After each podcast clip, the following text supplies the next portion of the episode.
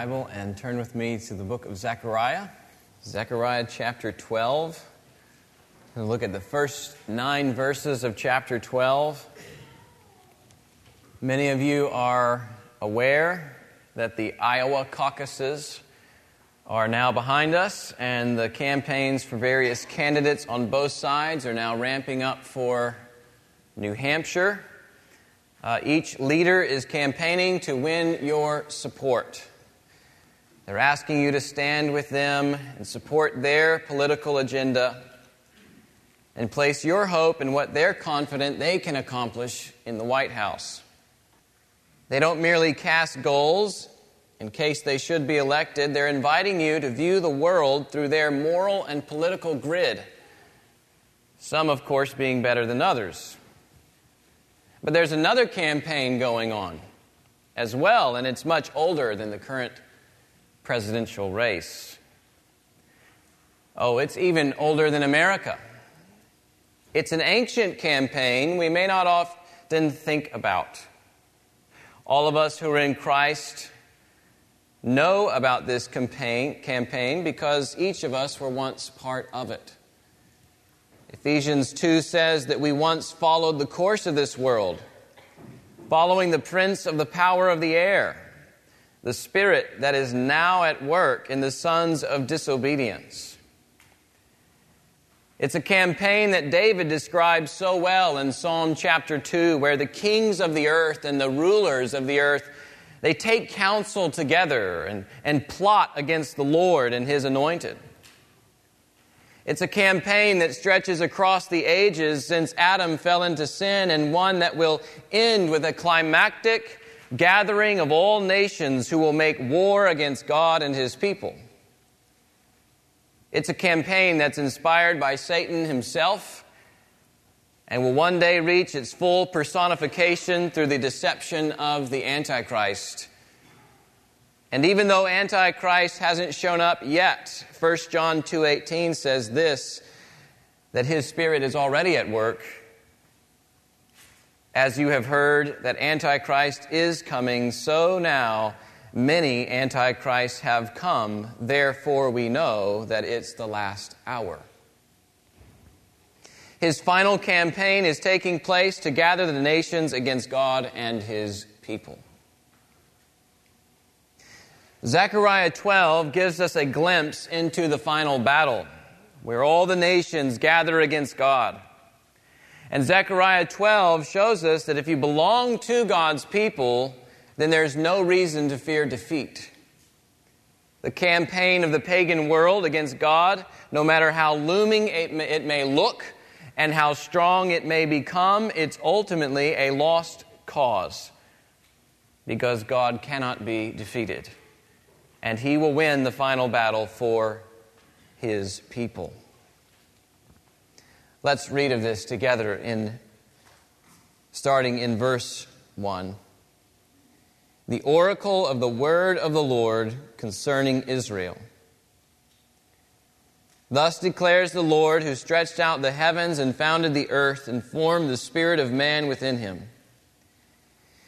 Behold, I am about to make Jerusalem a cup of staggering to all the surrounding peoples.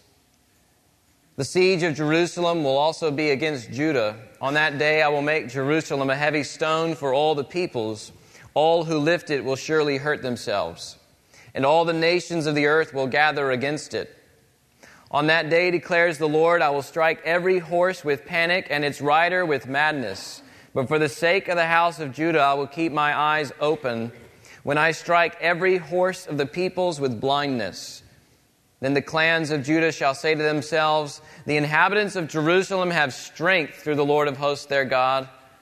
On that day I will make the clans of Judah like a blazing pot in the midst of wood, like a flaming torch among sheaves. And they shall devour to the right and to the left all the surrounding peoples, while Jerusalem shall again be inhabited in its place in Jerusalem. And the Lord will give salvation to the tents of Judah first, and the glory of the house of David and the glory of the inhabitants of Jerusalem may not surpass that of Judah. On that day, the Lord will protect the inhabitants of Jerusalem so that the feeblest among them on that day shall be like David, and the house of David shall be like God, like the angel of the Lord going before them. And on that day I will seek to destroy all the nations that come against Jerusalem. Let's pray together. Father, I pray that you would use this word to compel us to live for Christ's kingdom and Christ's kingdom alone. And that our hearts would no longer be divided. We pray these things in Jesus' name. Amen. So, that last line there, verse 9. And on that day I will seek to destroy all the nations that come against Jerusalem. That's basically a summary statement of the whole passage that we're looking at. On that day is one of those code words. It doesn't refer to just some indefinite period of time, but to a particular future day when God delivers his people in a great battle. Some take these events to refer to the capture of Jerusalem by Antiochus Epiphanes in 167 BC. Others say it refers to the fall of Jerusalem by Rome in AD 70. Both of those events are certainly future to Zechariah's prophecy. The only problem is that neither of those events fit, fit all the details of this prophecy especially in the way it speaks of God's final defeat of all the nations, and in the way that chapter 14 associates this same battle with the second coming of Jesus Christ. You can see that in verses 2 and 4 of chapter 14. Also, Revelation chapter 16 pictures the Antichrist deceiving the whole world and assembling them for battle on the great day of God Almighty just outside of Jerusalem. And then the details in Revelation 16 and Revelation 19 with the cup of God's wrath and the return of Christ and the defeat of all of his enemies seem to square better with the details of this prophecy. And so I understand Zechariah to be speaking of the final battle outside Jerusalem at the return of Jesus Christ. And essentially, he's telling them that God will win that battle. Pagan nations will each send their representative forces to wage war. They'll attempt to snuff out God's chosen people, but God will destroy all of them and win the final battle. But the message is more than just that. It's more than just God wins, it's also God cares for you. He knows your weakness, He will strengthen you, He will keep His eye upon you. And if you belong to Him by faith in Jesus Christ, then you too will win the battle. Some of these things will come out as we walk through our passage, but let's first begin with the vision of God in verse 1. He is the Creator. It says, Thus declares the Lord, who stretched out the heavens and founded the earth and formed the spirit of man within him. All three of these concepts, stretching out the heavens, founding the earth, forming the spirit of man within him. They come straight from Genesis chapter 1 and 2. But what's the point of revealing himself as creator before he says anything about this final battle? A few reasons. If he stretched out the heavens and founded the earth, and not one person breathes apart from his say so, wouldn't you want to be on his side of the battle? I mean, when you really weigh it out, you've got the, all the nations or the one who gives them all breath. These words reassure the people of his strength over all the nations. Their very existence is in God's hands. The right response is to forsake any trust in the world's kingdoms and return to your Creator. It also reassures them that He is in control. The heavens and the earth don't exist by their own will, and neither does man. The battle isn't happening because God lost control. Now, everything happens under His sovereign control as Creator. But even further is this God is making a new creation. He reveals himself as the creator at the beginning of chapter 12 because by the end of chapter 14, we will be in the new creation kingdom of God. There's just a few steps that need to take place before getting us there, and one of them is bringing order to the chaos. In the same way that God brought order to the cosmic chaos in Genesis 1, you know, the earth was without form and was void, and darkness was over the face of the deep. And God said, then said, Let there be light. He brought order to that cosmic chaos. In the same way, He promises to bring order to the earthly chaos in Zechariah chapter 12. There is chaos among the nations because they refuse to submit to the Lord's rule. But He, as Creator, will so speak and will so act that they will be removed. The days of their chaos will end. He created the world with words. Now He's recreating the world with words. God's Word, through the prophet, is history shaping and history determining. The rebellion will cease. So how will it end up how will he end up removing this this chaos? First, he'll make Jerusalem an immovable city. Verses 2 and 3 bring this out. We get a picture of all the surrounding pagan peoples staging a siege against Jerusalem and even against Judah. And you, you might recall from, from chapter 1 uh, that the surrounding cities of Judah are closely tied with Jerusalem, so that whatever is happening in Jerusalem is happening in uh, Judah. Uh, and so if, if Jerusalem falls, in other words, then Judah itself is finished. But that's not going to happen because God won't let it happen. We get a couple of metaphors that, that say Jerusalem will actually withstand the onslaught of the nations. And the first comes in verse 2 I am about to make Jerusalem a cup of staggering to all the surrounding peoples. What's a cup of staggering? Well, throughout the Old Testament, uh, drinking God's cup or his goblet uh, is, is largely a metaphor for suffering under the wrath of God. For God to pour out his cup was for him to enact his judgments against his enemies. You can see this especially in Jeremiah 25 and Jeremiah 49. He forces his enemies to gulp down his cup to the point of staggering and humiliating disillusionment. And that much is going on here, only that Zechariah uses a different Hebrew word than normal.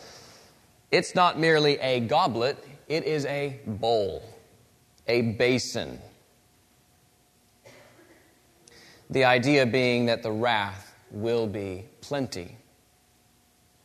All the surrounding peoples will gather against God and his people, only to prove themselves the fools forced to become drunk with God's wrath. The other metaphor comes in verse 3 On that day I will make Jerusalem a heavy stone for all the peoples. All who lift it will surely hurt themselves. Two other places, uh, Daniel chapter 2 and Psalm 118, uh, they relate a stone to the final unshakable kingdom of God's Messiah who we know as Jesus Christ. Uh, Daniel 2 is especially helpful. Nebuchadnezzar has a dream. There's these four world kingdoms that end up getting dashed to pieces. There's a stone that's hewn out of a rock by no human hand, and the stone comes and dashes them to pieces, and then eventually this stone grows into a, a mountain and covers the entire earth and lasts forever. That is the kingdom of Christ.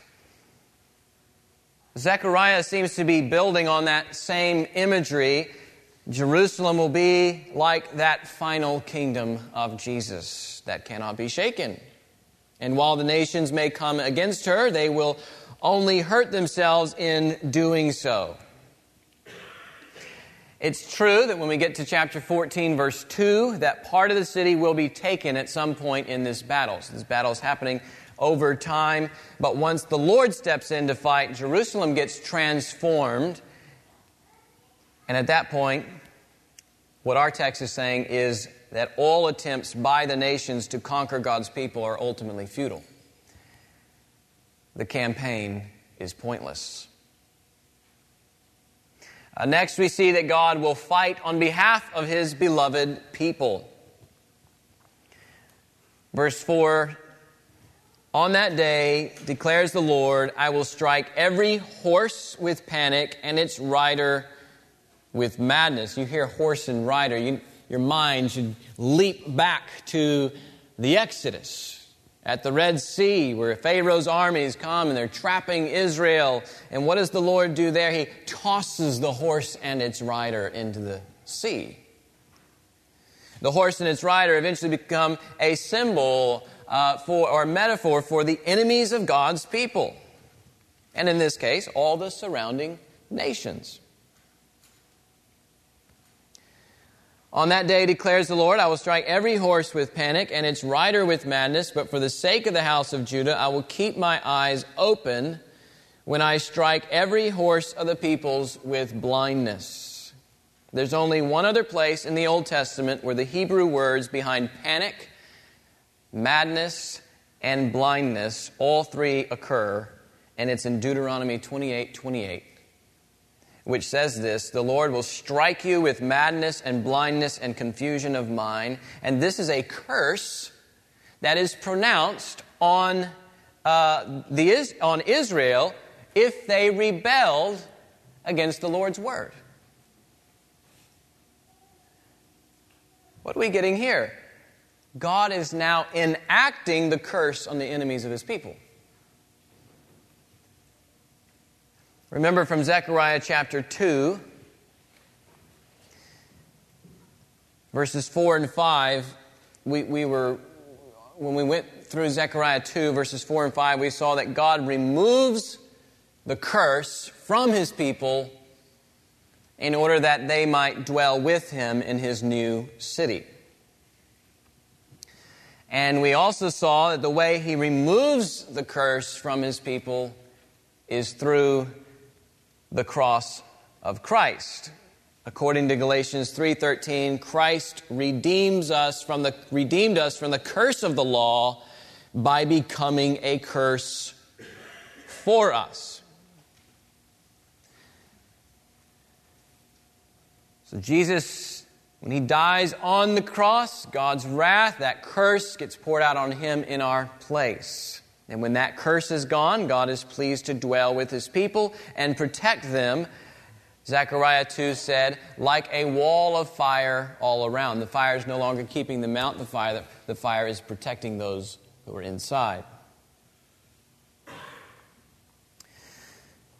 Well, the picture here is of the people of Judah in particular,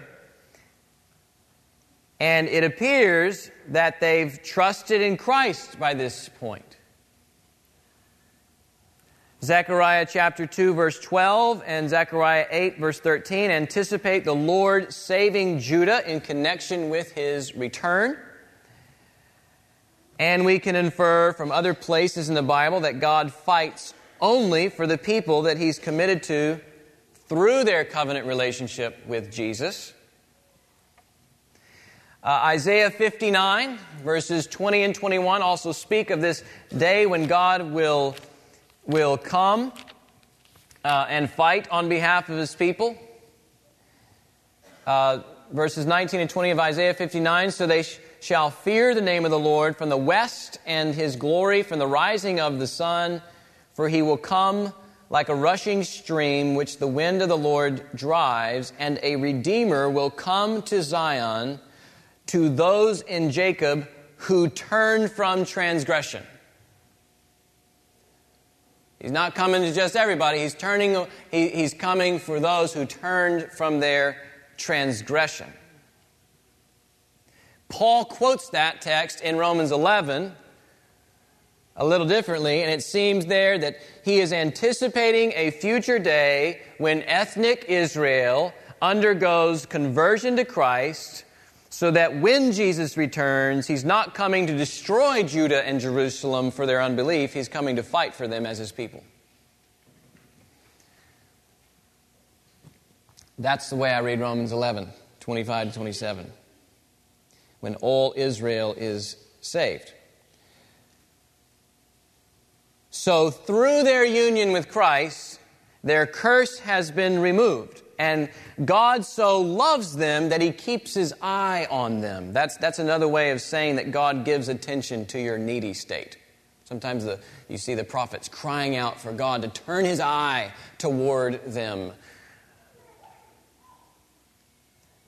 because they are in a, a very desperate state of need.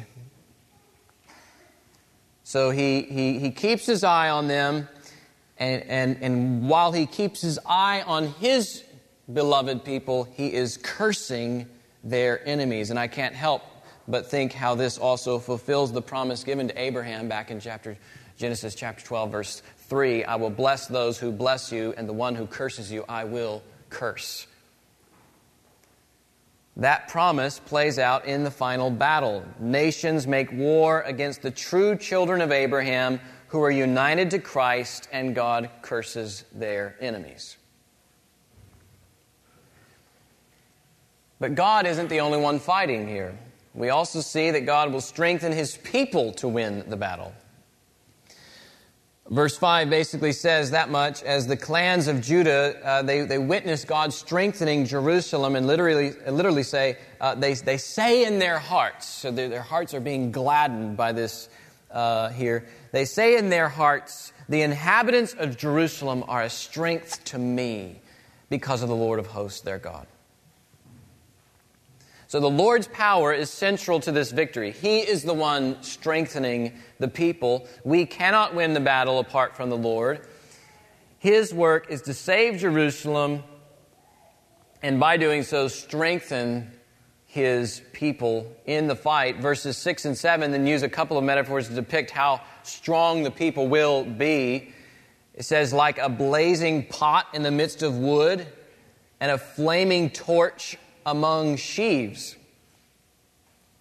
Fire is regularly associated with God's vengeance in Scripture. Uh, we were already introduced to God burning down the forest of the false shepherds in chapter 11, verse 1. Uh, in Judges 15, uh, we get that really serious but funny story where Samson takes a torch and torches and ties them to 300 different foxes and sends them out into the uh, the grain harvest or whatever, it burns everything down of the Philistines. He's trying to get vengeance on the Philistines, and the, their crops grow up in, in flames. The idea, God, he's pulling from this language back in Scripture, and, and the idea is that God will so strengthen Judah that their enemies will burn up like chaff before them. Also, notice in verse 7 that God is just as concerned for his people fighting on the front lines, represented by the tents of Judah, as he is for the people in the city where he dwells. So it says, And the Lord, this is verse 7, and the Lord will give salvation to the tents of Judah first. They're not, so the, they're not in Jerusalem with, with all the protection. They're out in the field with the tents. He will give uh, protection I mean, salvation to the tents of Judah first, that the glory of the house of David and the glory of the inhabitants of Jerusalem may not surpass that of Judah. The idea is that he rewards everybody equally with victory and glory. They, they all get glory. He's not going to overlook anybody. And then finally, in verse 8, the strengthening of God's people reaches a, a, climax. On that day, the Lord will protect the inhabitants of Jerusalem, so that the feeblest among them on that day shall be like David, and the house of David shall be like God, like the angel of the Lord going before them. The feeblest are those who barely have strength to stumble along it says that they shall be like David. I mean, David was Israel's ideal king. He struck down lions and bears to rescue his sheep. He's the one that defeated Goliath. And throughout his career, he defeats many of Israel's enemies. But if we read carefully in 1st and 2nd Samuel, what made David strong in every victory was the Lord's presence and power upon him the Lord's presence and power upon him. For the feeblest to be like David was to say that they too would have the Lord's presence and power upon them. They too would be victorious, not because of anything in themselves, but because of God. And then he moves to the leadership, the house of David. They will be like God, like the angel of the Lord, it says.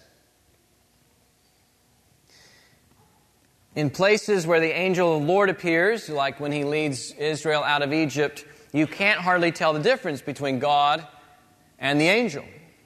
He even seems to be a manifestation of God's very presence and power many times throughout Scripture.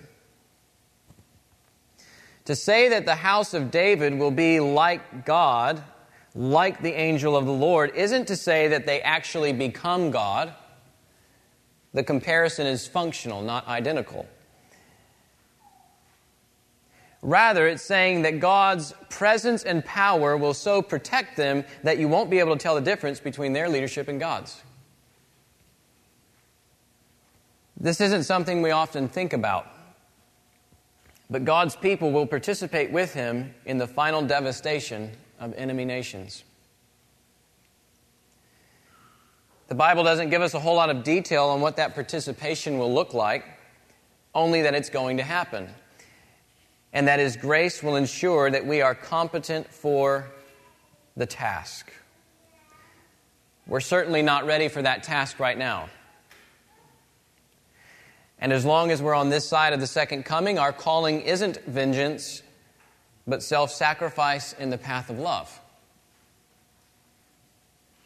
James even warns us that it is not the anger of man that accomplishes God's justice.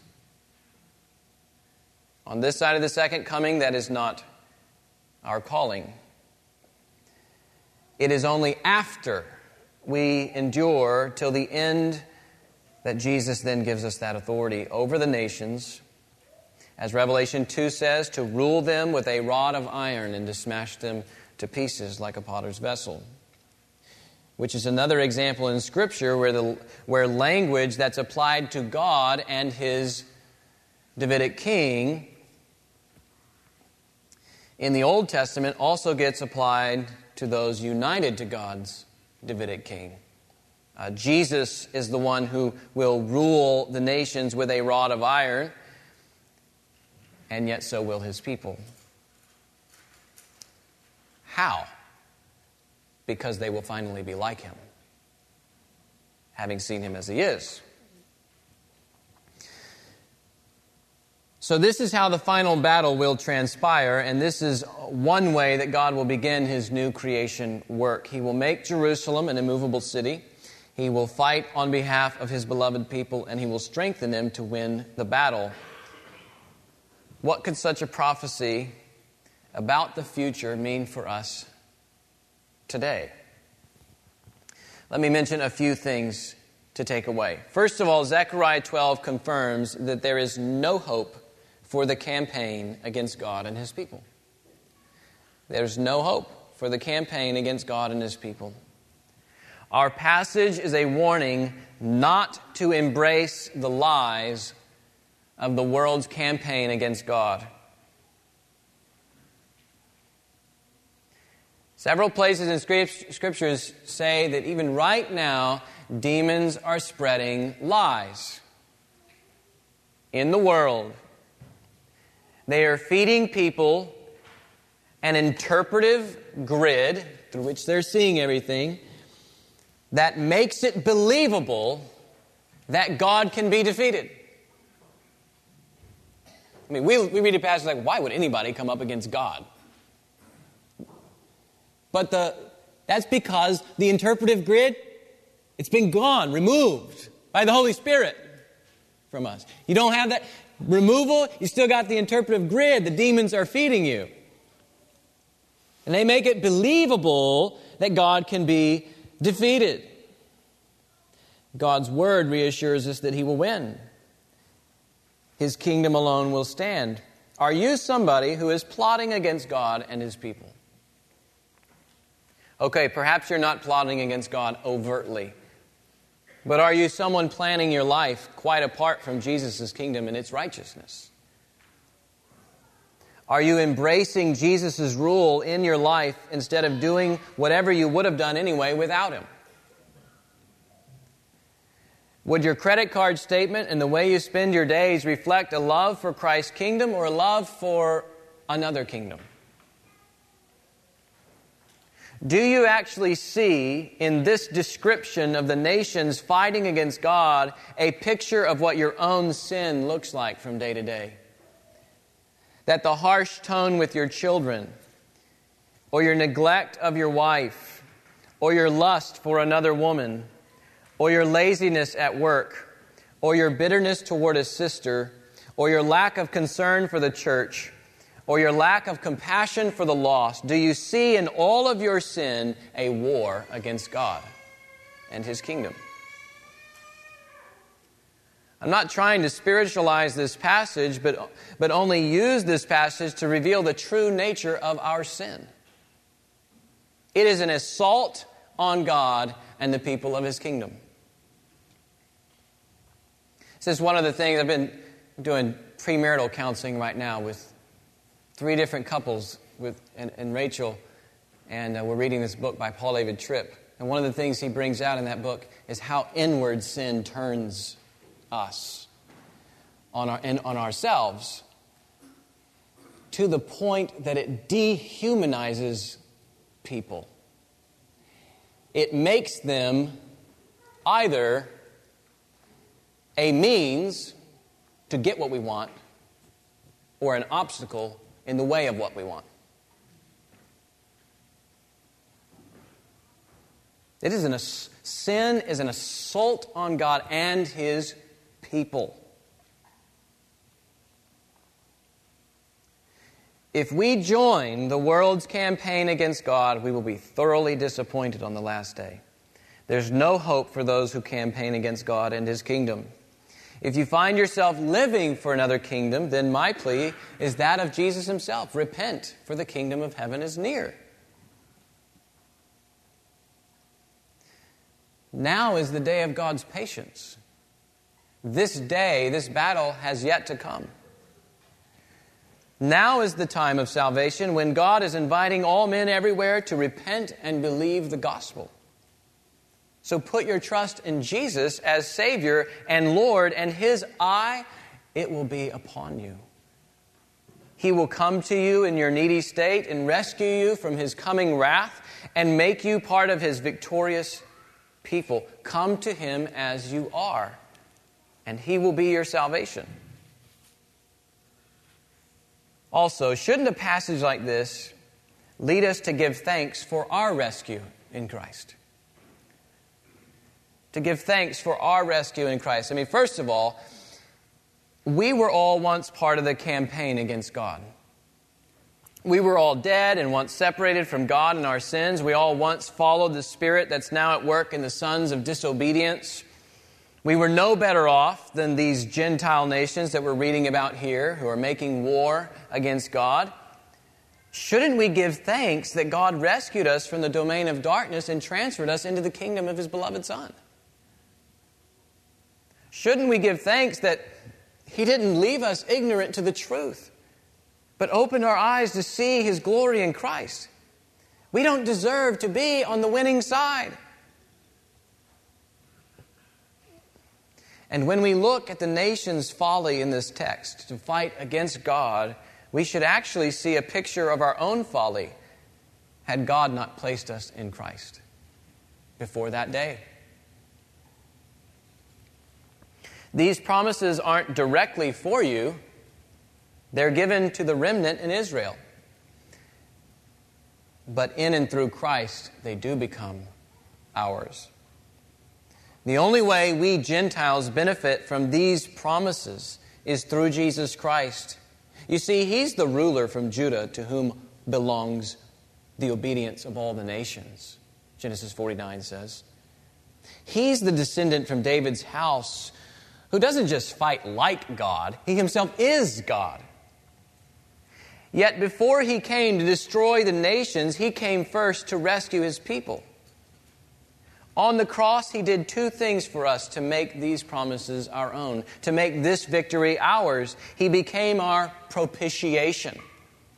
That means he drank the cup of God's wrath in our place.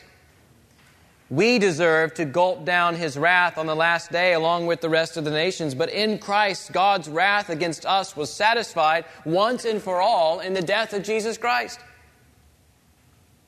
Moreover, Ephesians 2, verses 12 to 13 say that say this, remember that you were at that time, he's talking to you Gentiles in particular, you Gentiles were at that time separated from Christ and alienated from the commonwealth of Israel and strangers to the covenants of promise, having no hope and without God in the world.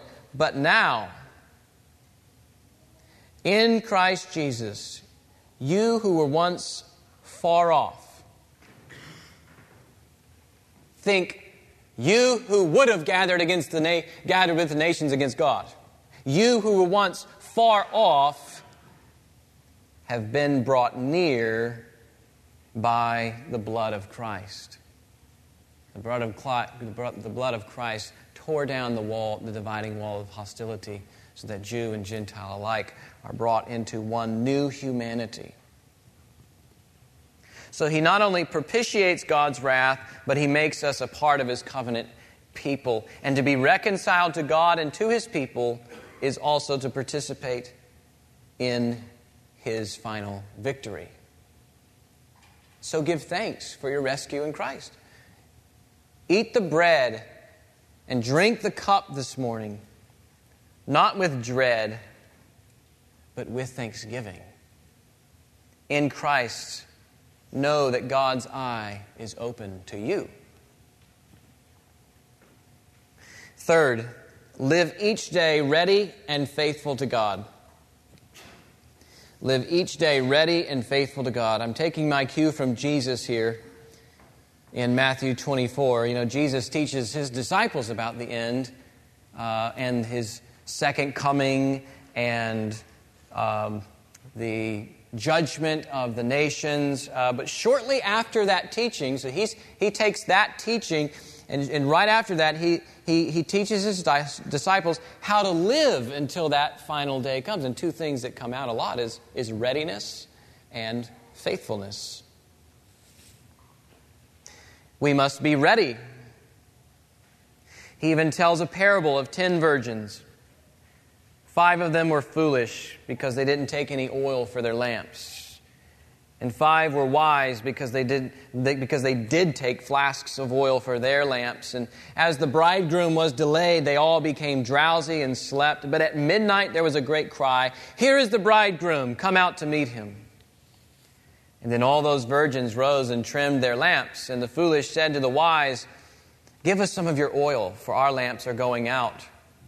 But the wise answered, saying, Since there won't be enough for us and for you, go rather to the dealers and buy for yourselves. And while they were going to buy, the bridegroom came, and those who were ready, those who were ready, went in with him to the marriage feast, and the door was shut. And afterward, the, virgin, the other virgins came also, saying, Lord, open to us. But he answered, Truly I say to you, I do not know you. Watch therefore, for you know neither the day nor the hour.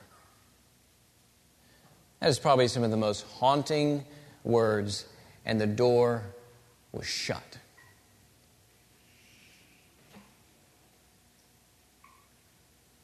And He's not letting you in. What characterizes those who truly know the Lord?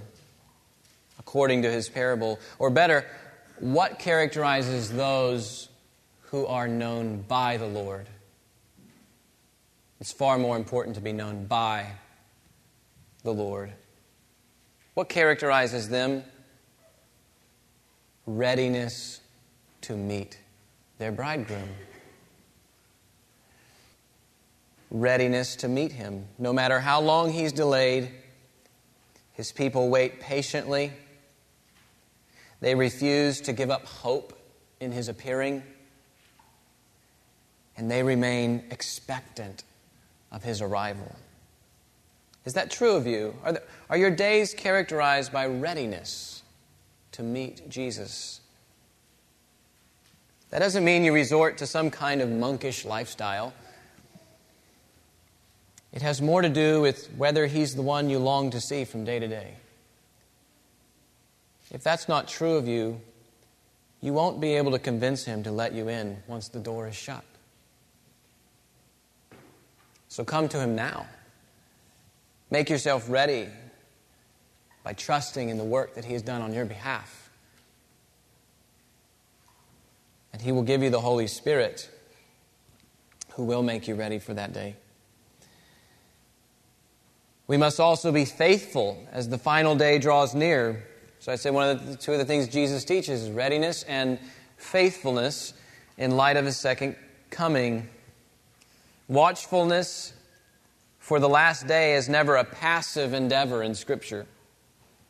Jesus and the apostles insist that if Jesus' kingdom alone will be the last one standing, then every moment of our lives should be given over for that kingdom and invested in that kingdom alone. What does that look like? Well, I'll take us back to Zechariah chapter 7 and chapter 8. Because he mentions a few things there. For Israel, at least, which the apostles carry on to us as well. But Zechariah chapter 7, you can see it there in verses 9 and 10. Thus says the Lord of hosts render true judgments, show kindness and, com- and mercy to one another. Do not oppress the widow, the fatherless, the sojourner, or the poor and let none of you devise evil against another in your heart. If you turn over to chapter 8, verse 16, these are the things that you shall do speak the truth to one another. That sounds like Paul. Speak the truth to one another in love. Speak the truth to one another. Render in your gates judgments that are true and make for peace. Do not devise evil in your hearts against one another. So it's not just a matter of what you're not doing to each other, but we're not feeling for one another. Don't devise evil in your hearts against one another. And Love no false oath, for all these things I hate, declares the Lord.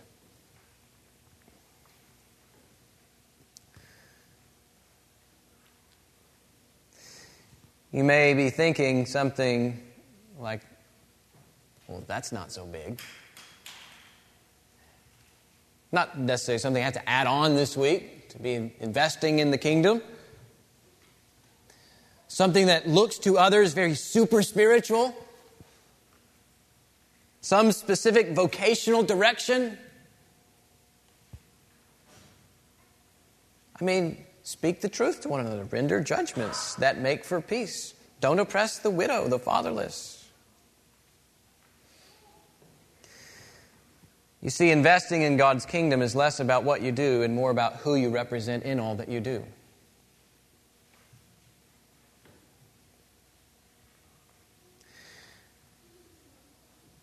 So invest in God's kingdom by maintaining integrity at work tomorrow. While you're on the clock, work heartily as unto the Lord, and you will be investing in the kingdom of God. If somebody wants to compromise truth at work to win a buck, call it what it is and refuse to participate in it. Make judgments that are true.